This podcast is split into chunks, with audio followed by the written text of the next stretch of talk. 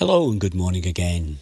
You know, yesterday we considered how the Lord can speak to us through the words of the Bible. And I hope that you can see how important it is for us to listen to what God has to say. As a child, it's important that we heed the words of a loving Father.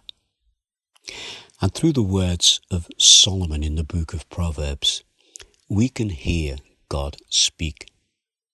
But before we do that, listen to the words of the Apostle Paul, who will share with us a few things we need to know if we consider ourselves to be part of God's family. And also what we need to know if we don't know if we are part of God's family. And both these things are equally important. So we need to keep listening to what we can learn about how we came or how we can become part of God's family.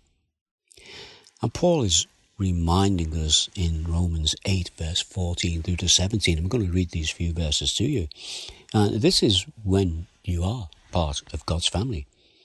And Paul says this For those who are led by the Spirit of God are the children of God. The Spirit you receive doesn't make you slaves so that you live in fear again. Rather, the Spirit you received brought about your adoption to sonship. And by Him, we cry, Abba, Father. The Spirit Himself testifies with our spirits that we are God's children. Now, if we are children, then we are heirs, heirs of God, and co heirs with Christ. If indeed we share in His suffering, in order that we may also share in his glory. I'm going to read another passage that Paul wrote. This is in 1 Corinthians chapter 1, verse 26 through to 30, 31. I'm going to read this to you as well and think about these words in contrast to what we've just heard. He said this Brothers and sisters, think of what you were when you were called. Not many of you were wise by human standards, not many were influential, not many were of noble birth. But God chose the foolish things of the world to shame the wise. God chose the weak things of the world to shame the strong.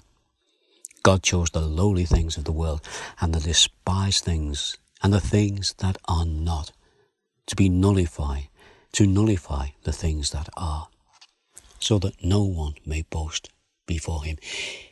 It is because of Him. This is Jesus. This is God. It is because of Him that you are in Christ Jesus, who has become for us wisdom from God.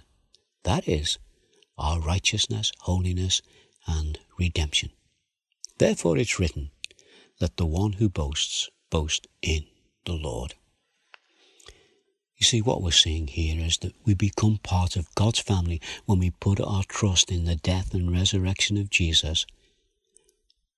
And that will then free us from the wrath of God. And then God will accept us as sinners, but as sinners who have been saved by grace. I want to finish this morning by just repeating those words of Paul. It is because of him that you are in Christ Jesus who has become for us wisdom from God, that is our righteousness, holiness, and redemption. Therefore, as it is written, let the one who boasts boast in the Lord.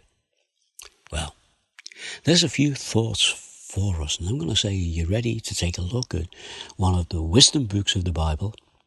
Because that's what we started to look at the book of Proverbs. It's known as one of the wisdom books, where we do see the wisdom of man, but we also, more importantly, see the wisdom of God. Let's just pray. Our Father, we just pray that as we approach your word, that you will, by the power of your Holy Spirit, teach us and speak to us through it, that we might know more of you, as we ask these things in the name of Jesus. Amen. Well, again, you take care, and um, may God bless you.